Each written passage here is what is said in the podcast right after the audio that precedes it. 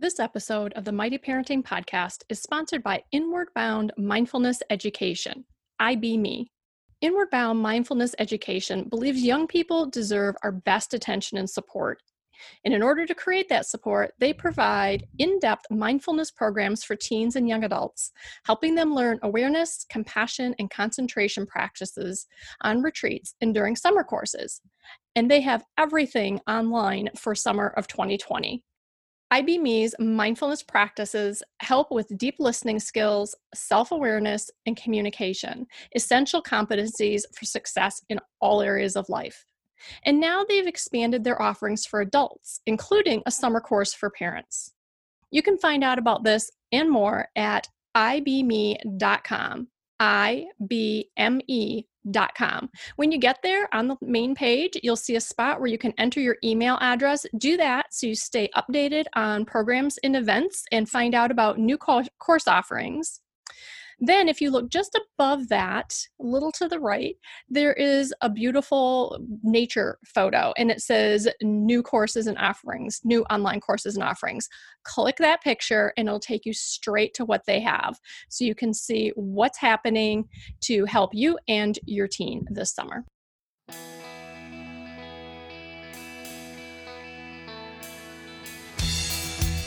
Welcome to Mighty Parenting, the podcast with real raw, and relevant talk about raising teens and parenting young adults. Welcome to Mighty Parenting, a community where we help you raise teens and parent 20 somethings so they can become happy, successful, and emotionally healthy adults. I'm your host, Sandy Fowler. I'm a stress relief coach, speaker, a certified divine sleep guide, as well as your Mighty Parenting podcast host. And I love sharing all these great guests with you. If you are finding value in the shows, then I appreciate it if you share it with someone you know. You can tell them about the podcast, you can share individual episodes right from your podcast player or from mightyparenting.com. When you go there and you hit Mighty Parenting Podcast, it functions like a blog. Each episode has its own page, so you can actually just send that URL to somebody who might not be as podcast savvy as you are. So, thank you for letting other parents know that's how we get this information out to families that need it. Today, we're getting into food allergies, but maybe not the way that you're used to getting information about food allergies. We're not talking about the nitty gritty of managing food, but what we're going to look at is the impact that this uh, these allergies and this lifestyle can have on your child and your family, looking at the emotional impact, the psychosocial impact. I know that it's it's a challenge it's a huge challenge. During my years of podcasting i've met a few food allergy advocates and in chatting with them or interviewing them i know i have felt overwhelmed just thinking about what it would take to manage that lifestyle. So when tamara hubbard reached out to me offering to discuss the emotional impact of food allergies i jumped at the opportunity Tamara is a licensed clinical professional counselor focused on providing support to women, those experiencing life transitions, and especially those needing guidance on navigating the psychosocial impacts of life with food allergies. So, Tamara, welcome to Mighty Parenting. Thank you for having me. Obviously, living with food allergies requires a lifestyle adjustment and depending on the severity and the number of people in your family who have them it's it's just going to take a lot of work a lot of adjustment and a lot of vigilance over our food. So i get that logistical side but what else does living with food allergies mean for our families Oh gosh, a whole host of things. And, you know, I think there's so much focus on the day to day management, the safety protocols, um, carrying epinephrine auto injectors, understanding the medical side of food allergies, which is all necessary and important. That I think that sometimes the focus on the emotional and social impacts kind of gets lost in the shuffle. Um, you know, this is any kind of chronic condition or chronic medical condition that people are dealing with is typically a family disease. So while the child in this case might have the food allergy or food allergies, the parents are dealing with it, the siblings are dealing with it, extended family members. So you could be, you know, navigating through a whole host of emotions, um, changes to, you know, social outings, family gatherings, um, change in routine for going out to eat lunch or dinner. It does impact our, our lives in a whole bunch of different ways that we might not always think about. And, and that's true too, especially depending on when the diagnosis is made. If it's made when the child is a baby or an infant, it might change things a little bit less than if the diagnosis is made in adolescence or even, you know, uh, elementary school years. Well, and that's an interesting point too. So if we're you know right now we're talking to families who have teens tweens 20 somethings mm-hmm. and mm-hmm. so of course there are a variety of issues that can come up yeah. but let's just let's take i guess let's take the idea of a teenager who mm-hmm. was diagnosed younger mm-hmm. because correct me if i'm wrong but wouldn't that be more common than having someone yeah. diagnosed in their teen years? Yeah, that tends to be more common, the diagnosis as a child or an infant. Although, with that being said, I will say that um, adult onset allergies, food allergies, are becoming more and more common now. Um, really? As well as, yeah, as well as not outgrowing a food allergy. Um, so, while a lot you hear mostly about kids and, and infants being diagnosed, it is possible for someone to grow into a food allergy or add an additional food allergy even through the adult years. Well, and I hadn't really thought about it before. I do a lot of reading and mm-hmm. my family will tell you experimenting with various changes in in diet to help mm-hmm. with general wellness or with health issues that the family's having and there is a lot of discussion there about food sensitivities. Yeah, and so yeah. I guess that's kind of part of that spectrum is that people are having more and more food sensitivities. I know I just heard about someone talking about how hard it is to have a potato allergy now because of the gluten free movement. Yeah. That so many things now have potato and rice in them that didn't in the past. Well, so that's an interesting topic, and that's a question that always seems to come up. Um, you know, the whole food intolerance and sensitivity versus food allergy. And actually, I just spoke with local clinicians, behavioral health clinicians in my area. I gave a presentation on Friday, and I made sure to put that into my presentation because that question always comes up. Are they on the same spectrum? Are they the same thing? Can those terms be interchangeably used? Um, actually, a food intolerance and a food allergy are very different without getting too technical um, because I'm not a doctor and also because I don't want to bore everybody. Um, the basics are is that a food allergy reaction is immune based. So that's a reaction where the body actually sees a food as something that's harmful and the immune system goes into action to keep it safe and then additional you know from that point on is, is when you'll see the reactions happening in the gi system the respiratory um, you know skin hives all that kind of stuff. Whereas a food intolerance is not immune based so that's something that happens in the digestive system. And that basically is the body lacks the enzyme to break down whatever food it is that it's ingested. So you might mm. have the GI issues, you might feel really awful. I don't want to downplay what it's like to live with a food intolerance because it can feel completely awful. But they're not going to end up with life threatening reactions like a food allergy reaction could be. So that was, I guess, one thing I was wondering because being a parent of girls who went off to college and started bringing people home with them, I suddenly also had an influx of kids with food allergies.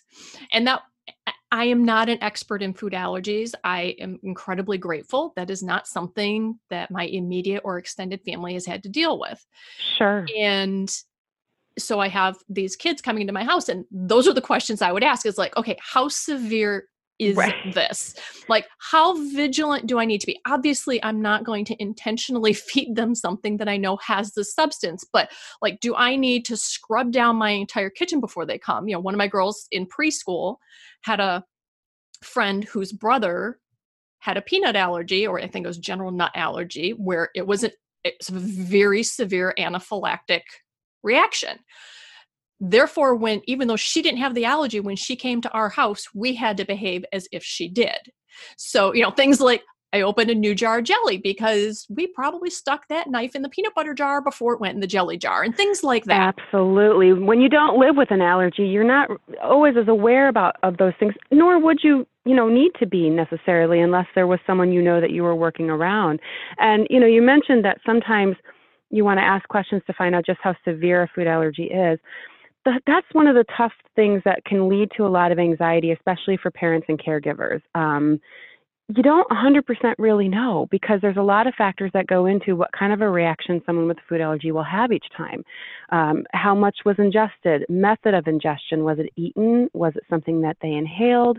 Um, you know, not all allergens are going to be aerosolized, but some can be. Um, was it just contact? What time of year? Do they have other seasonal allergies? So there's a, you know, an allergic load going on in the body already. Um, so there's a lot of factors that go into um, whether somebody's reaction is going to be I hate to say mild versus more severe and anaphylactic.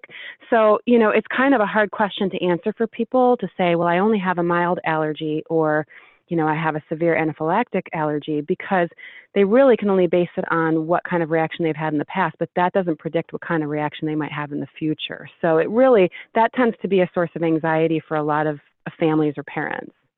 Interesting. Okay, so before we get into that, because there's two roads I have here. One is for the rest of us who are not necessarily, you know, it's not our family member, but we are socially part of the world and you know we may have family members or close friends or these acquaintances or our kids are bringing people home who have food allergies.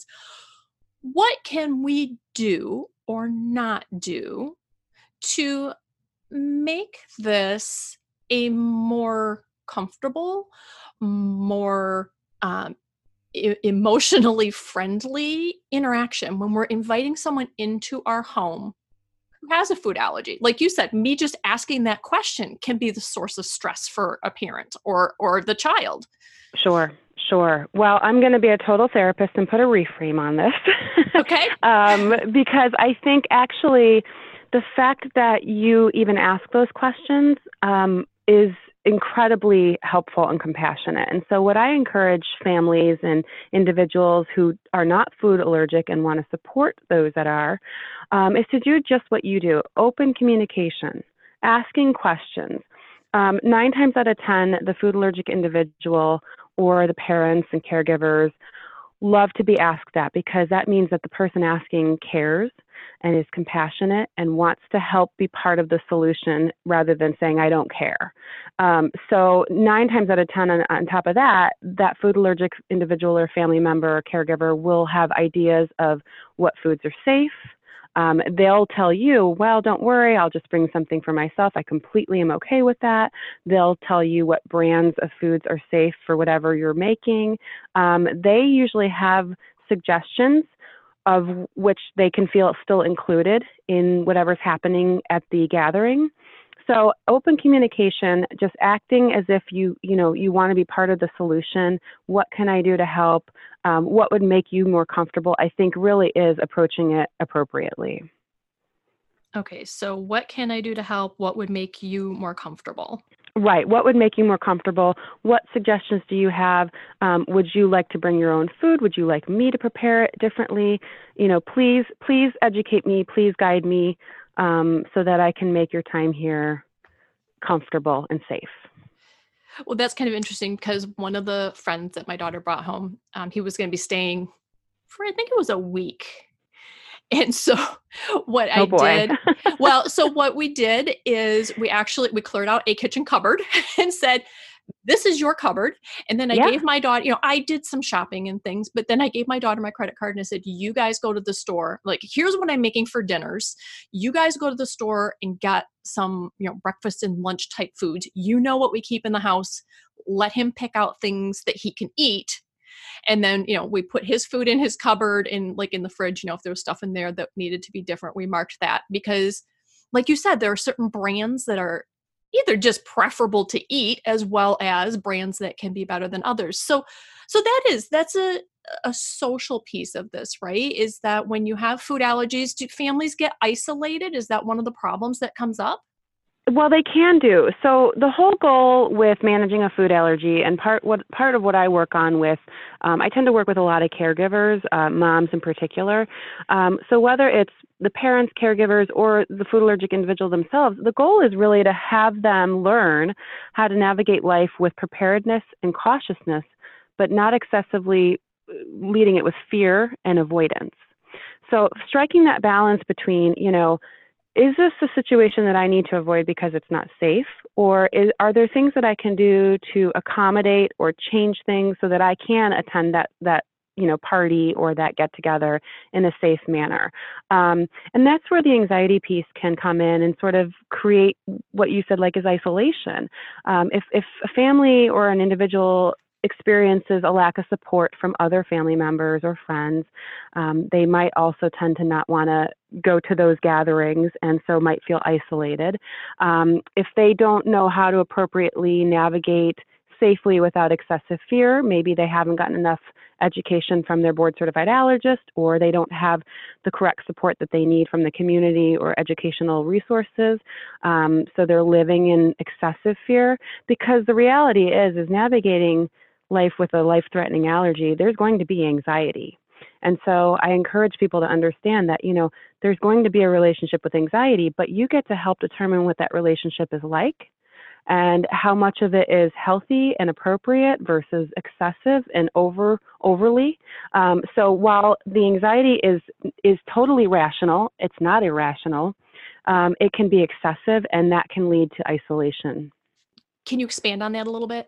Absolutely. So, you know, isolation, um, when I'm working with a client, I tend to find that isolation tends to come from either fear.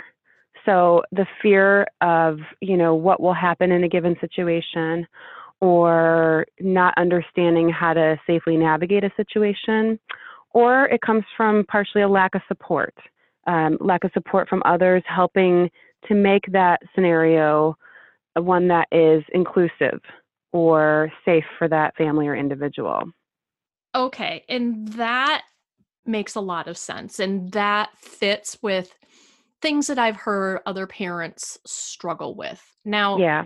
most of the parents I've had extended conversations with, um, their kids were younger. So, what I'm wondering is as our kids get older, as they move into middle school and into high school, and then they're going to go off to college. This is a very scary thing, like you said, for parents, and and they've and depending especially on whether like you said whether there's an airborne allergy or a contact allergy you know it can be terribly terribly frightening because literally yeah. your child's life is at risk and we also know that from all of our general parenting advice, all of our experts have told us over and over that the more we helicopter, the more we do for our kids, the less well off they're going to be emotionally. And so we do, we know we need to hand over the reins to them. And even in terms of these food allergies. So, do you have um, some suggestions, both logistical for parents, but also, you know, as a parent, to deal how do you deal with that fear as you're handing the reins over to your child to give them more control over their decisions and their life yeah, absolutely. And like you said, you know, these are tough years to be navigating in general. And then you add this layer of food allergy on it, and it's even tougher. Um, so, you know, what I what I recommend and, and remind parents are that, you know, kindergartners don't go to college the next year. Um, and the they have many years to prepare for college, uh, by which time you're ready and they're ready, hopefully. Um, so it's really similar when you're thinking about preparation to help your teen manage their own food allergy appropriately so that they can become an independent uh, food allergic individual. Um, it happens over years, or that's the goal, is to happen over years. So you're going to constantly build each year or each stage of development with additional skills and additional knowledge that's going to help them navigate that new developmental stage. Um, so I think it can be overwhelming when parents you know, let's say they receive a diagnosis and their child is two, three, four, and they start to project into the future and think, oh my gosh, they have to go to prom with an allergy, they have to go to college with an allergy, they have to, you know, all of these things in the future. Number one, that's a little too future focused because you want to navigate what you've got right in front of you or in the near future. Um, but also, going back to that, you know, step in the scaffolding, they are going to learn those skills if you work with them at each stage. So that's what I try to remind parents is that, you know, you're not just going to start at 11 going, okay, you have a food allergy, let's learn all about it. You're going to be teaching them from the time they're little and diagnosed. But it's important with that being said that you recognize where you need to let go of the reins more because, like you said, the adolescent years and young adult years are the times where they're going to have to learn how to navigate things, life in general, and their food allergy on their own. So um, there is a psychologist called Galinsky. I, am blinking on her first name right now, but um, Galinsky's Six Stages of Parenting. And it's um, from all of her research, she was able to sort of come up with six stages of parenting. And I know we often talk about in this field stages of development for, for kids and adolescents. So this is a slightly different look at it. Um, this is looking at what the parents' role are at, uh, what their what the parents' role is for each stage of development that the child is going through. Um, and so, for instance, if you're thinking about, um, you know, the hallmark of the adolescence stage, right there in the thick of it, the parents' tasks in general are to, you know, allow for shared decision making, shared power in how to navigate new situations with their teen. For the food allergic parent, that's going to look like transitioning more responsibility to the child and to really be the safety net, but also include them in planning. So you want them to be able to make mistakes and fail, which means they have to be able to try. okay, I have try, to stop you right there. Yeah. Because that yeah, I'm sitting here and I'm listening. I'm going, yeah, mm-hmm, mm-hmm, mm-hmm. And as soon as you said make mistakes and fail, and I paired that with, you know, food allergies are life threatening. Yep. Every parenting cell in my body seized up. Yep, in total absolutely. fear. And it's not absolutely. even my child. Right. So yep. that that's I'm gonna ask you to go down the rabbit hole here and go, how do we do that? How do we let them make decisions and have room for failure when failure is catastrophic? Absolutely. And and and unfortunately that is a rabbit hole that sometimes we have to go down and think through. Here's the thing. Food allergic families are so focused on avoidance, avoidance of allergens, avoidance of unsafe situations that sometimes I think we tend to take avoidance too far and we avoid allowing them to try and manage their allergy. But again, we're not going to literally let them just go full throttle out there and not have the skills. This is going to be something you're going to build on. So you're going to give them a little bit more freedom to go ahead and give it a try. And if they fail, the failure hopefully won't be catastrophic. If it is, the key thing here is all throughout parenting these children, we have to remind them and we have to practice with them if a, a reaction does happen, what's your emergency action plan? What do you do? You take your epinephrine auto injector out. You have the adult or yourself use it. You call 911 and then you follow the rest of your plan. So, as scary as it is, I think sometimes we want to avoid this thought about a reaction could happen. But when we focus too much on a reaction. We don't ever want a reaction to happen, which of course is still the goal of parenting a child with a food allergy. We almost do a disservice to ourselves by not focusing on what we need to do if a reaction happens and teaching our kids what to do if a reaction happens. And okay, practice I feel for. much better. yes. I'm glad I could calm the cells down, the parenting cells down, because it is a frightening thought. But can you imagine being, as a parent, being held captive by that fear? And it's a real fear my son has a peanut allergy and I have seen him anaphylax, so I know it personally and professionally. Um, it is scary. I don't ever want to see that happen again. And uh, if we can avoid that at all costs, we absolutely will, and that is still the goal. But we have to prepare him and ourselves if it does happen. We have the skills we need, we have the tools we need, literally the epinephrine auto injectors, to get through it. Well, and the the visual creating in my mind there that my mind was creating as you were talking about that was exactly what we talk about in parenting is giving them the space to to make decisions when we are present right allows room for them to learn either right. they learn yes these were good decisions or no these were not but as yeah. you said we're also there to help them learn how to manage the undesirable potential fallout and and that is important that that is as much if not more important than learning the avoidance and that right. was something that i'd really not considered yeah, yeah. Because we try so hard not to think about it and we don't want to go there. And I and I don't blame parents for feeling that way. I don't want to go there in my head either. But if our goals, we have to that's where we have to step back and say, really, what are our goals as parents here? Are our goals to keep our kids safe? Yes, that is a huge number one goal. But our other goal is to make sure that our kids can keep themselves safe and that safety means knowing how to navigate their food allergy and the management of it, as well as treat it if there's a reaction. So if we step back and remember what our goals as parents are for our food allergic children, that can help us. And again, it, the piece is going to be managing our own anxiety about all this so that it doesn't get in the way of us allowing our kids to develop these, you know, through these normal milestones, even with their food allergy, so they can become these independent uh, you know, young adults who can manage a food allergy.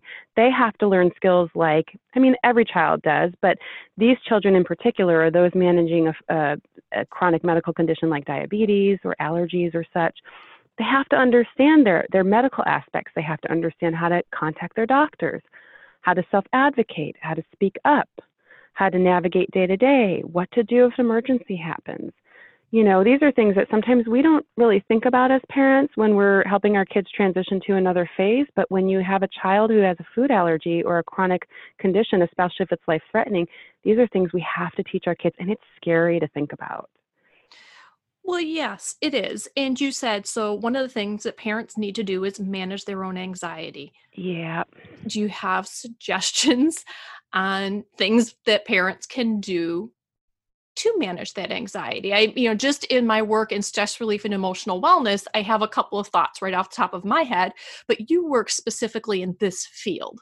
Yeah, so I, am willing to bet that some of our thoughts are going to be similar or the same too. Um, you know, self care is huge. It's huge for parents in general, um, but particularly for those caregivers and parents that are, um, you know, have a, a child who's managing a medical condition. It's a marathon, not a sprint this is long term kind of thing. So you have to make sure that even as the parent of a child managing a food allergy that you have to take good self-care. And i always stress that it's quality versus quantity here. I know a lot of people say well i can't find 10 minutes 15 20 30 minutes a day to focus on you know refueling my soul and you know self-care for myself. It's not about the time. It's about the, the quality of what you're doing and what, what you're doing for yourself. Taking that hat off for even just a few moments to take a breath and say, okay, you know, let's get centered here. So self care is important. Um, trying not to get caught up in the anxiety so that it takes you too future focused and you can stay in the here and now. Of course, receiving support that might look like a support network, uh, support group, or receiving counseling if necessary or if you think it would be beneficial. And then also being able to identify those, you know, others, whether it's friends, family members that get it, that are supportive. All of those things can help parents from burnout. I call it, I really call it exhaustion or burnout. I mean, as parents, we can burn out and be exhausted anyhow, but you're likely to feel more burnt out and exhausted when you're managing a food allergy or chronic condition like this because you're constantly educating others, you're constantly hypervigilant or vigilant, and you're constantly, you know, speaking up and advocating. So it can get exhausting. So self care is going to be my number one recommendation for parents. I love that. And one thing I'd like to add is which t- actually ties into your second idea of you know staying in the now not letting your thoughts go to that future places when you start to feel your anxiety building in that moment use an anxiety reducing tactic. Eh, yeah. There there are many things that have been shown to work. My favorite one and the one that I find works best not only for me but also for my clients is called 54321. Ah, uh, yes, five, four, three, two, one. Yep. Yeah. Mm-hmm. So you're just all we were doing is we're we're getting out of our thoughts by going into our body and our senses. And I just want to share this quickly Absolutely. to, to let parents wonderful. know. And I'll put this, this will be in the show notes, there'll be more detail. But essentially what you're gonna do is you're gonna focus on your five senses. And it doesn't matter if you can remember the exact number and which sense. I just want you to spend some time in your senses. So it's name five things that you can see four things that you can feel or touch, three things that you can hear, two things you can smell, and one thing you can taste. And doing that gets you out of those crazy future fearful thoughts that build up and ramp up your anxiety and physiologically it slows down your system and helps to keep you out of that fight flight and freeze response and though like i said we'll put more on the website about that but that's a quick tool to use in the moment. I love that one because i'll, I'll recommend that even for kids because that's something even kids can do. Young kids can do that. They they know their numbers, they can, you know, they know their senses. And so like you said, that's something that helps sort of center right then and there too. Yeah. Yeah, I I love that one. And I just I find it really interesting that the number one thing you talked about really, you know, is in taking care of that anxiety is taking care of you and that isn't where we tend to have our focus as parents in general no. and especially when you're dealing with, with a medical condition and something that you feel like you as a parent are responsible for preventing which is something i think that food allergy parents can get caught up in is that a problem you see for parents it is. You know, I think part of the issue is that we don't 100% know at this point in, in time why, how, where, the specifics of why food allergies are becoming what people seem is more common. Um, we know we know more about it, so the numbers are rising. We don't know 100%. The, the research is, is happening, but there's no answer specifically as to why people have food allergies. There's a lot of factors and variables, and so of course that leaves open the door to guilt. Um, figuring it was something maybe I hear a lot of moms saying it's something I ate or didn't eat or something I should have done differently. But the reality of it is, is that we're all doing the best we can using the medical advice we're given at that time, which can change over over years and research. Um, so really, it isn't something you did. It isn't something you didn't do. And so I think part of, you know, the self-care is also processing through the emotions that people don't think of like grief and loss when you get a diagnosis like this. Um, you know, the loss of normalcy, the, the loss of what you thought your child's life would entail going off to college without navigating it with a food allergy um, you know not having to double check before you go to restaurants what's there and is it safe to eat there so i think part of self-care is you know not just in the here and now but also making sure that you're you're aware of and in touch with and processing through these emotions that we might not think are there such as loss grief trauma and and and such. And the loss is something that will come up over and over again. Even if your child was diagnosed as an infant or a toddler as you've said they're going to come through they're going to move through life they're going to reach different milestones and that grief can come up over and over again so i think that we just need to allow ourselves to feel that to experience it yeah and yeah. to grieve that loss one more time so many of us that are what I would deem allergy informed clinicians um, that work with, in part, at least part of our practices or our, our clinical time with those managing food allergies, um, CBT or cognitive behavioral therapy tends to be the most commonly researched and most commonly used for chronic medical conditions. Um, in addition to that, I also like acceptance and commitment therapy. And the hallmark of the goals of, of uh, we call it ACT, just like ACT ACT, is um, to really notice your thoughts and your feelings, to name them, and to know what your values and commitments are in life so that you can let those guide you through life and not your anxiety or your fear.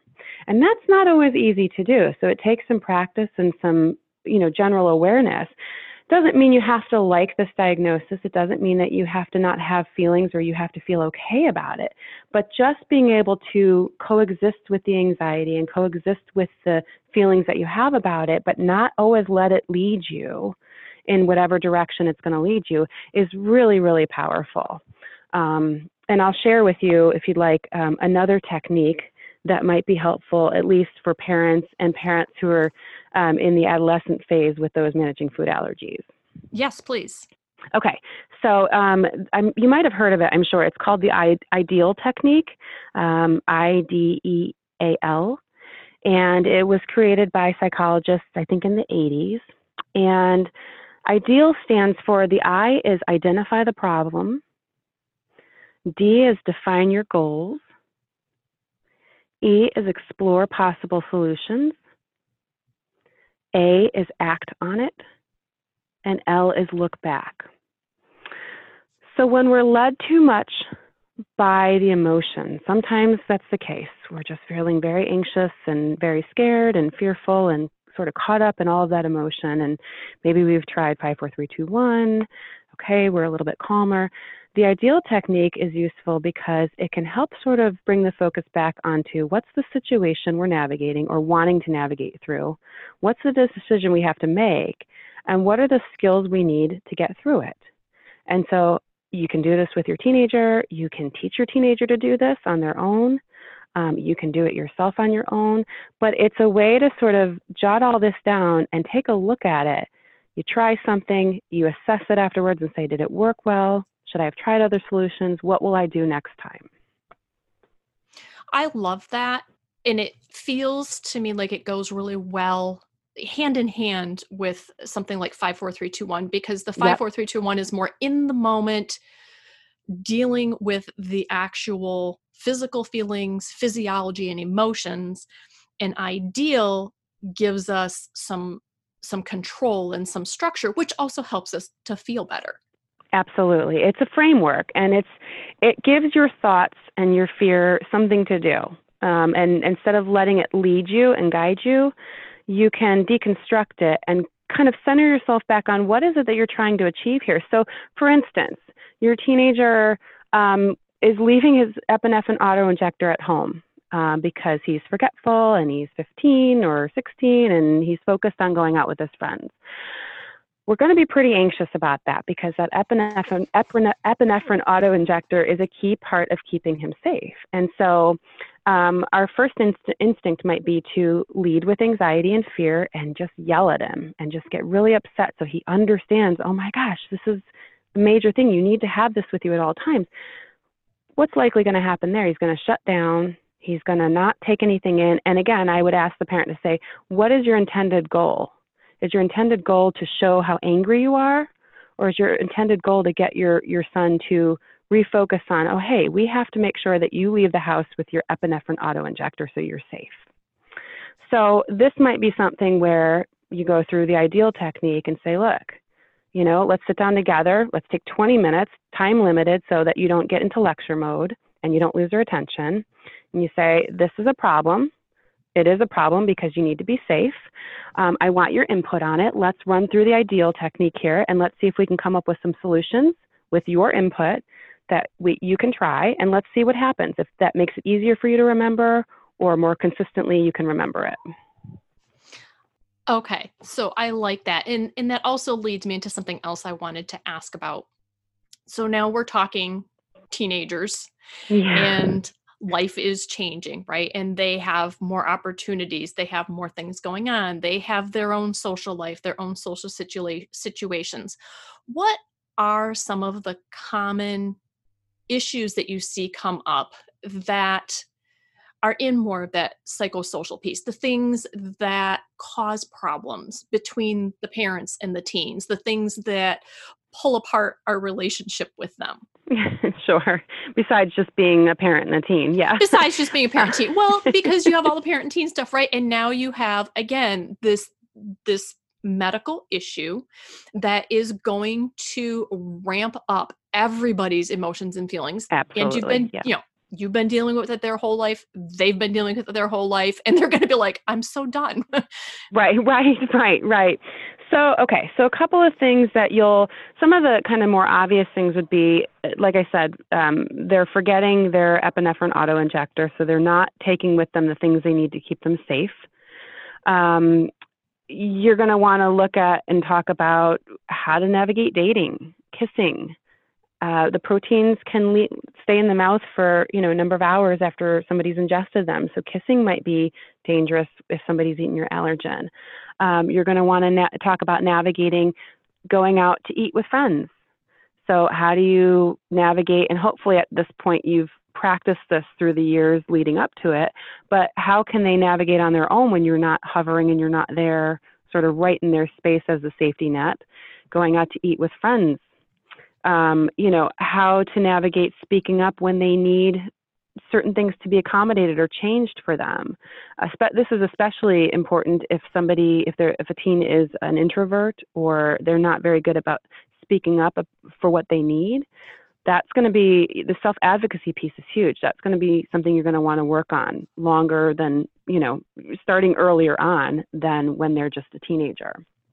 Um, so it's a lot of these navigating the social piece because obviously when they're teenagers, their main focus is shifting from family to friends and they want to spend more of their time with the, the, peers and, and doing social things. And so that brings in the whole piece of well okay that's that's great but we need to make sure that you know how to navigate all of those scenarios.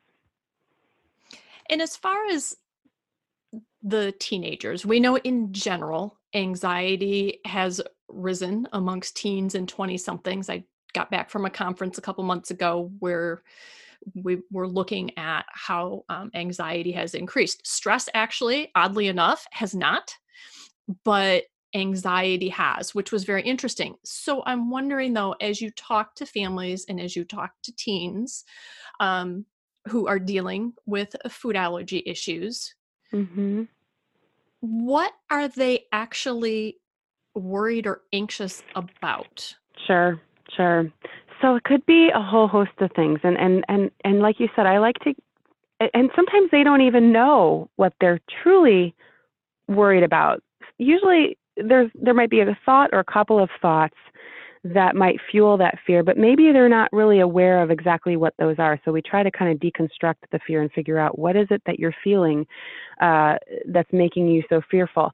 And a lot of times it tends to come down to either a lack of knowledge or information on a specific thing or piece of information that they need to feel more confident, or it was, you know, uh, I, I've had some teens who they don't remember a reaction, but they were told their story of their their food allergy reaction as a child. And so however that was described to them sort of sticks with them as a theme. And so maybe that fear kind of rears its head again as teenagers and they start to realize that okay now i'm learning to manage it on my own and you know feeling insecure about how do i navigate a reaction because i don't remember it happening um, i don't remember having to go through this my parents took care of it so a lot of times what I tell parents is to help and, and, and the teens too is be aware of where knowledge gaps might be. And so what I mean by that is that a lot of times parents will spend when the kids are first diagnosed usually as a child spend a lot of time educating them on the basics of food allergy. What's your allergen that you're you know allergic to? How do we say to somebody i'm allergic to peanuts tree nuts milk you know all that stuff. Um, the basics that they need to know, and then they might give a little bit more when they go into elementary school. But sometimes that education kind of stops or tails off because we get busy with life and we get a little complacent with the fact that, okay, we know the basics about food allergy, we've got this. But again, as you said, we're always moving through new transitions, which give the opportunity for more anxiety to, to peak. Um, and so, what we need to make sure is to assess does my teen or do I as a teen have the information and the knowledge I need to navigate this current phase of life and the one that's right in front of me? And so that might mean going back and sort of revisiting, well, what what what do I need to know that's going to help me feel more confident? So practicing and then filling that knowledge bank with more information is going to help you be more confident and hopefully decrease anxiety.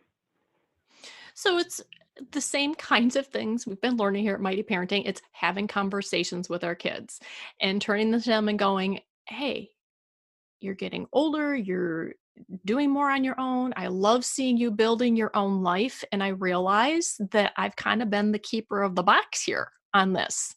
So I'd like to start talking to you about more of this information and logistics, and maybe we can explore how to handle some of the new social situations you'll be going through. And so, hey, you know, can we talk about this? Are there things that you know specifically you want to talk about? Is that kind of an avenue for us to go?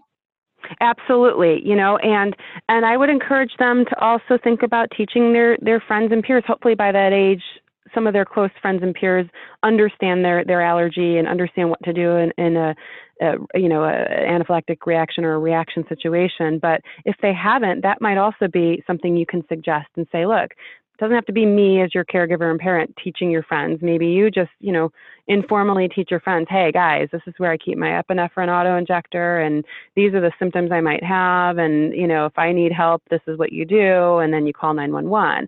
That might be another way to sort of encourage them to feel a little bit more in control and you know, steering this ship.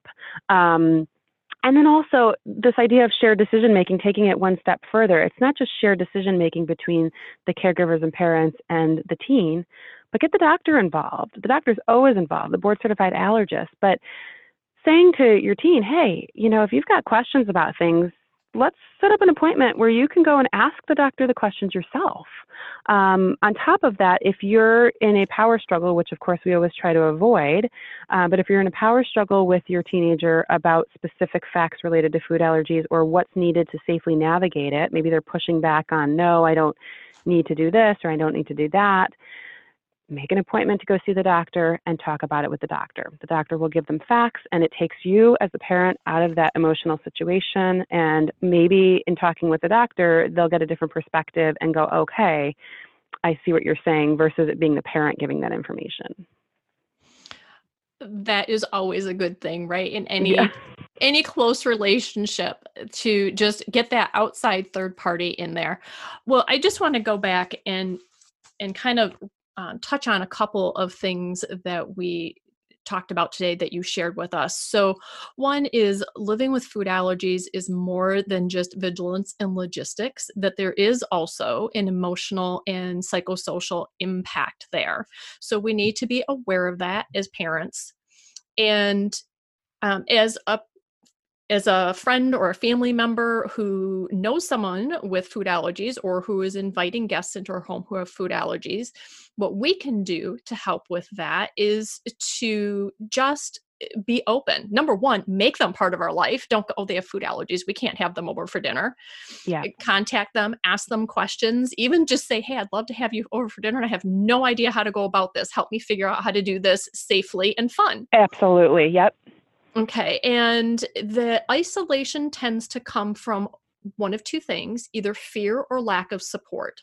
So we want to deal with both of those things. And the, um, the parents' fears, we can help to minimize those by working with our kids and teaching them and slowly letting them take the reins. And yes, we can allow them to actually make mistakes and see that as a teaching moment for how to handle an emergency.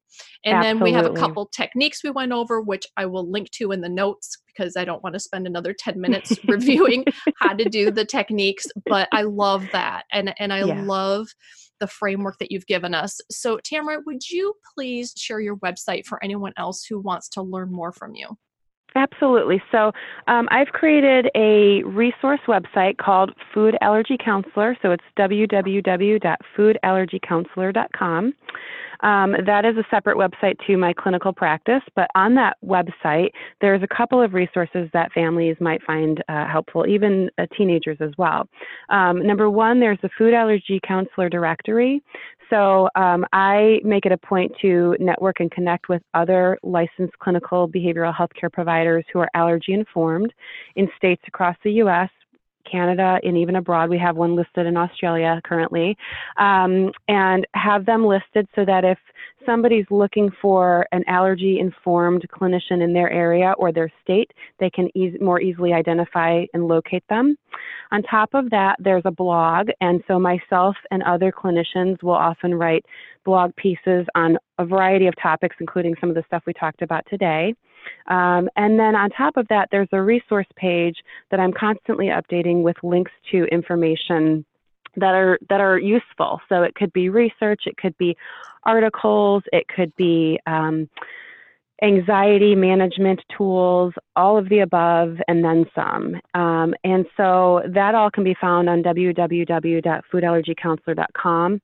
Um, and additionally, um, I'm creating some content, behavioral health, food allergy focused content for the community on uh, the Food Allergy and Anaphylaxis Connection Team website. So their acronym is FACT, F A A C T, and their website is www.foodallergyawareness.org. There's a whole behavioral health section, and um, it's it's pretty new, so we're going to keep adding tons more content to it. So that's another good place as well that they can find it. I can also give you a list of other websites where people can find information as well that you can list. Okay, well, we'll put those in the show notes as well at mightyparenting.com. So that's great. And in any podcast player that you're listening, if you just click on the link that says there are more detailed show notes, it'll take you right to that page. Thank you so much, Tamara, for joining us and for so much great information and support today. It's my pleasure. Thank you for having me to talk about this very important topic.